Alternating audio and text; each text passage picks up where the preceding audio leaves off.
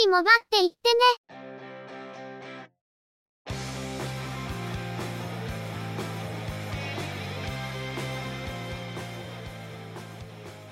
この番組は、モバイル通信に関する技術や業界の動向についてのニュース、IT ガジェットについての情報などの話題を中心にご紹介していま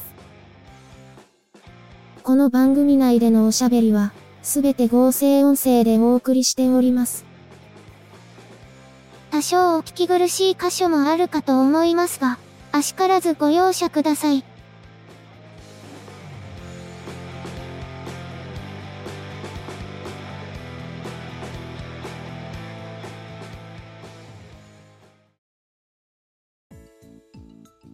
今週もゆくもばのスタートです。お届けいたしますのは、ネタを探してきたり、いろいろしてるのが中の人、またの名をハイマウント。そしてお話をするのは、佐藤ささらと、鈴木つづみと、嫌です。ゆくもば、第388回です。連休前に開業して、連日お客さんがよく入っているらしい、ララポート福岡ですが、まだ開業していないエリアがあります。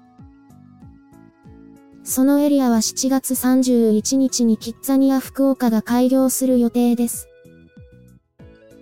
キッザニアは5月12日に、キッザニア福岡内に、パビリオンやサービスなどの提供を決定している企業、団体について発表を行いました。キッザニアが新たに開業するのは、国内では13年ぶり、九州では初です。ANA や日本ハム、森永乳業、ヤマト運輸など、他のキッザニアにも出店している企業のほか、新たにネットフリックスや伊藤忠テクノソリューションズも出店を予定しています。地場の企業が多く出店するのも特徴で、施設内の専用通貨の預金などの業務を行う銀行は、au 自分銀行との共同で福岡フィナンシャルグループ、福岡銀行が出店するとのことです。空港の保安警備で西系、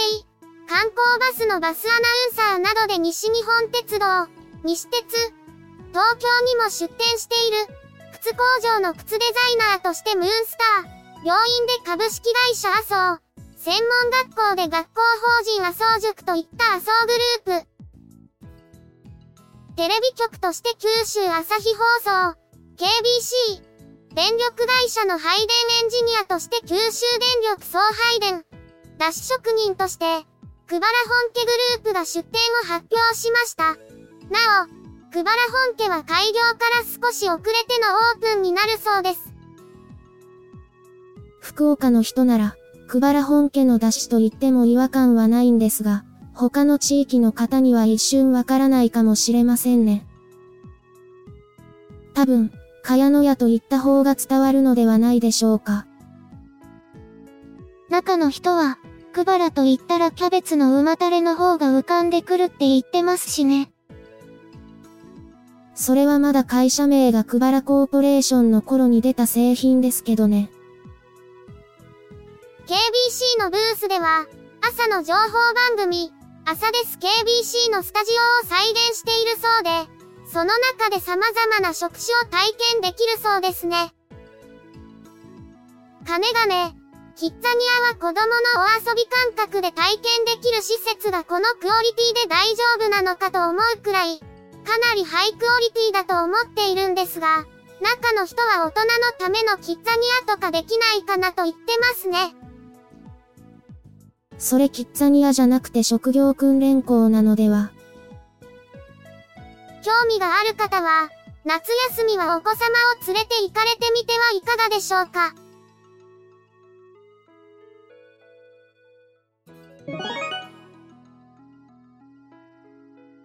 それでは、今回のニュースです。Apple、Google、Microsoft は、指紋など生体認証の標準規格であるファイドの新機能、ファイドクレデンシャルのサポートを進めることを明らかにしました。2023年中に、各社のプラットフォーム上で利用可能になるとのことです。ハイドは、パスワードなしで安全にユーザーを認証するための技術企画で、ハイド規格に準拠した生体認証を用いて、各種サービスやアプリへのログイン、決済の承認などに活用されています。ハイドクレデンシャルは今年の3月に発表されたものです。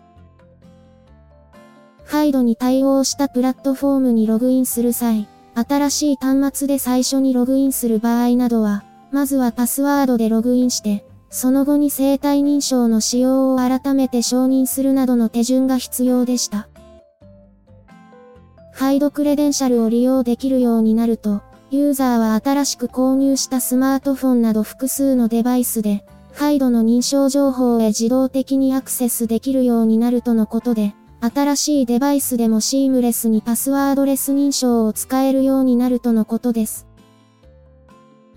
また、パソコンやスマートフォンの OS やブラウザに関係なく、近くにあるスマートフォンなどのモバイルデバイスで、ハイドに則っった指紋認証などを使うと、デバイスをまたいでアプリやウェブサイトにログインすることが可能になるとのこと。各社は、ハイドクレデンシャルに対応することで、SMS などを利用する多要素認証と比べ、安全性が大幅に向上するとアピールしています。前回、中の人がアカウントの整理を行ったというお話をしていたんですが、iCloud のパスワードチェーンだけに登録されているアカウント情報と、Google のアカウントで同期されている、Chrome でログインして Google のキーチェーンだけに登録されているアカウント情報が混在していたのが結構大変でした。以前から気がついたところは iCloud でも登録して、相互に使えるようにしているんですけど、こういうのはすごくめんどくさいので、アカウントのログインが生体認証一発でできる方が楽なんですよね。しかし、現状ではデバイスの生体認証はそれぞれのデバイスに登録した情報が、それぞれのプラットフォームに紐づいている状態なので、デバイスを導入する際に都度同じ生体情報を登録する必要があったり、さらにそれをアカウントと紐付けるために一度パスワードログインをする必要があったりします。今回対応が発表されたハイドクレデンシャルを使うと、デバイスの情報とアカウントとの紐付けの手間が減るので、デバイス側の登録さえ済ませてしまえば、すぐにそのデバイスの生体認証でアカウントへのログインが可能になるというものと理解しています。また、この解釈で合っているのかちょっとわからないんですが、生体認証デバイスを持たない端末からログインをする際、別の生体認証デバイスを持った端末から認証を行うことでログインが可能になる、ということかと思います。後者はやり方としては従来から存在する多要素認証と同じですが、SMS 認証などと違い、2段階目の認証の際にもう一つ生体認証を挟んでいるのと同様ですから、確かにセキュリティは向上しますね。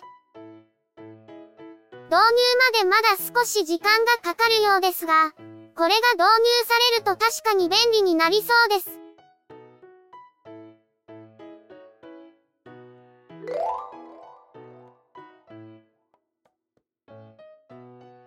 ドリームトレインインターネットとトーンライフスタイルは 5G スタンドアローン方式に対応したスマートフォン、トーン E22 を6月1日に発表することを明らかにしました。オンラインでの販売のほか、ドコモショップ、カメラのキタムラの一部店舗で販売されるとのこと。ディスプレイは6.67インチのフル HD プラス解像度。2430×1080 ピクセル。チップセットは MediaTek の Dimensity 700を搭載。アウトカメラは4800万画素のメインカメラと800万画素の広角カメラ、200万画素の深度カメラで構成されるトリプルカメラ。インカメラは1300万画素のシングルカメラです。ナノシムと eSIM のデュアルシムで、5G 通信はサブ6帯に対応。ワイヤレス充電、急速充電に対応。生体認証は指紋認証と顔認証に対応。メモリーは 6GB、ストレージは 128GB で、最大 512GB のマイクロ SD カードに対応といったスペックです。販売価格は32,780円ですが、新たに開始されるサービス、トーンラボに協力するユーザーには21,780円で販売されるとのこと。トーンラボはユーザー協力型のプロジェクトで、Web3 やメタバースの時代におけるスマートフォンの新しい価値を検証し、ユーザーが時代に先駆けてメリットを享受できるプログラムとして展開されるとのことで、第1弾としては新たな健康支援、オンライン健康サービス、トーンケアをスタートするとのことです。ライフログなどのセンサーデータや、アプリの利用時間データなどを活用し、ユーザーの健康状態についてより的確かつ実用的なアドバイスができるとのこと。今後、端末の充電中にプログラムを動かすことでポイントを獲得できるサービス、トーンコインや、フィルタリング機能のアンチフィルターバブルなどを提供する予定とのことです。なお、トーン E22 でも従来のトーンモバイルの端末と同様、ガラケーからの移行でも使いやすい画面モードの対応を、付属の箱に置くだけで不具合を自動修復する置くだけサポート、家族に遠隔操作で助けてもらえる家族サポート機能といった、トーンモバイル独特の機能は継承されているとのことです。ドコモのエコノミー MVNO にもなっているトーンモバイルですが、エントリーレンジで 5G スタンドアローン方式に対応する端末をリリースということで、久々にトーンモバイルの端末やサービスに関する話題を扱います。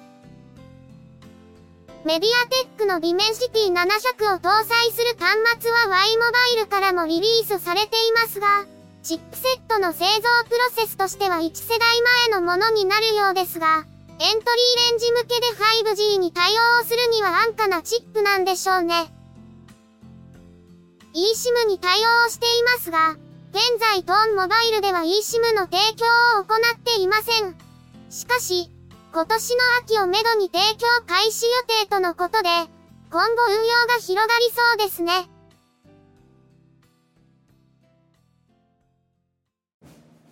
AFV、感染、航空機、自動車などのスケールモデルが好きだけど、制作テクニックなどの情報交換に困っている方はいませんか？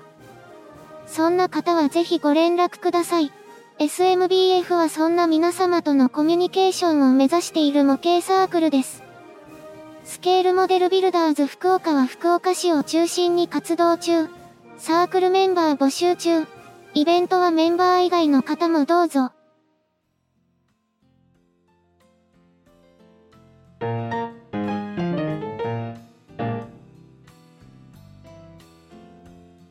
楽天グループは日本航空と提携し、楽天ポイントと JAL マイルの相互交換を開始したことを明らかにしました。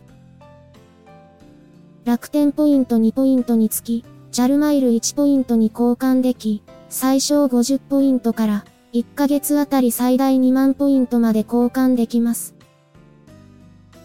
JAL マイルから楽天ポイントへの交換は、最小3000マイルから1000マイル単位で交換する場合は、JAL マイル1マイルあたり楽天ポイント0.5ポイント。つまり2マイルにつき1ポイントなので、3000マイルを交換する場合は1500ポイントとなります。また、1万マイル以上、1万マイル単位で交換する場合、JAL マイル1ポイントにつき楽天ポイント0.8ポイント。つまり、1万マイルを交換する場合は8000ポイントになります。JAL マイルから楽天ポイントに交換する際は、1ヶ月あたりの上限はないとのこと。ポイントの交換は、楽天ポイントクラブ、JAL マイレージバンクのサイトから申請し、申請から10日以内に交換が完了するとのことです。コロナで飛行機に乗る機会が減って、貯めたマイルが中途半端に残ってどうしよう、という方もいらっしゃるのではないでしょうか。逆に、あと少しで引き換え分まで貯まるけど、飛行機に乗る予定がない、という方もおられるのではないかと思います。楽天ポイントとの相互交換ができることで、楽天で貯めた分を交換してマイルに補填したり、マイルでの引き換えに満たない分を楽天ポイントに交換して使うということができますね。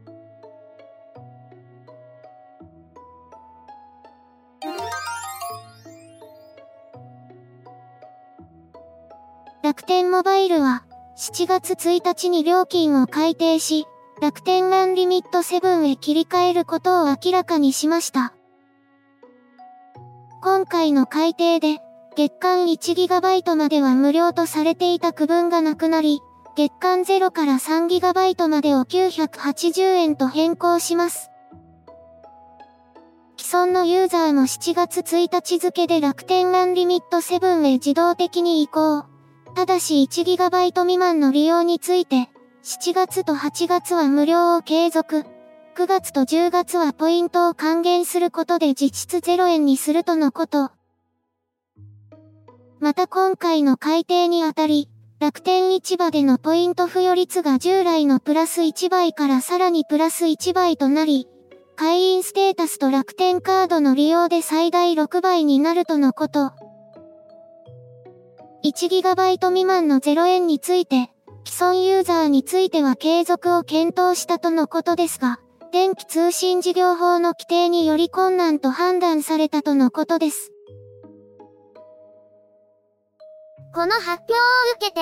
楽天モバイルを解約するという動きが結構あったようです。中の人は、とりあえず8月分までは0円が継続されるようなので、そこまでは現状維持を考えていて、それ以降はどうするか検討中です。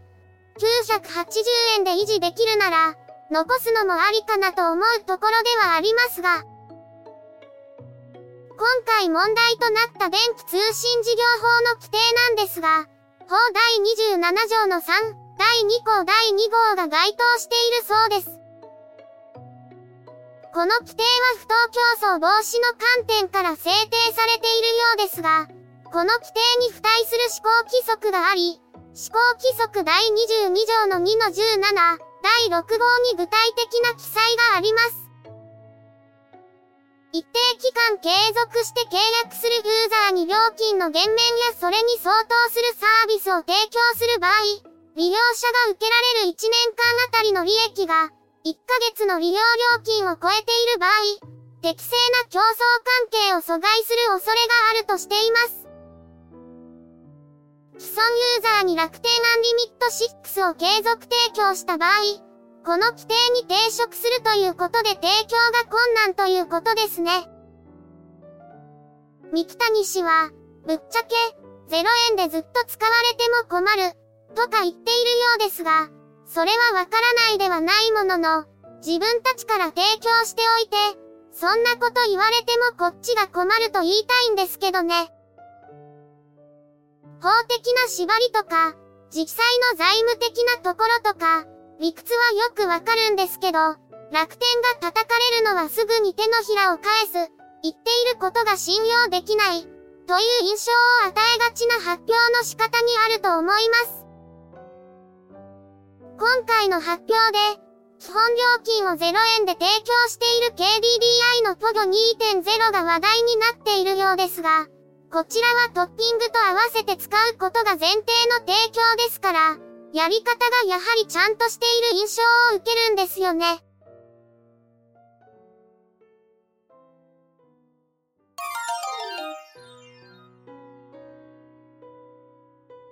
今週のゆくもばは、そろそろお別れです。ゆくもばへのご意見やご感想、その他何かコメントしたいことがありましたら、ぜひ遠慮なくお寄せください。Apple Podcast へのレビュー投稿、ブログへのコメント、メールフォームからの投稿、Twitter でハッシュタグ、シャープ y, u, k, u, m, o, b, a をつけたツイートなど、送りやすい方法でお気軽にいただければと思っています。ハッシュタグはアルファベット小文字、日本語ハッシュタグは使用していませんのでご注意ください。他にも Facebook ページや Discord サーバを運用しており、こちらでのコメントも歓迎します。詳細は Twitter アカウントをご参照いただければ幸いです。いただきましたコメントは、おおよそ月末をめどにしてご紹介させていただいています。また、ゆくもばで過去に配信していたものの再配信、ゆくもばアーカイブスを不定期で連続配信しています。お時間がありましたら、過去の振り返りとしてお聞きいただければ幸いです。では、今回はこれで失礼いたします。また次回、皆様のお耳にかかれますように。ゆっくりもばっていってね。ゆくもばは、チェビオ、クリエイティブスタジオを使って作成しています。番組作成にかかる一切を取り行うのは、中の一言ハイマウント。お話をしましたのは、佐藤ささら。鈴木つづみ。いや、でした。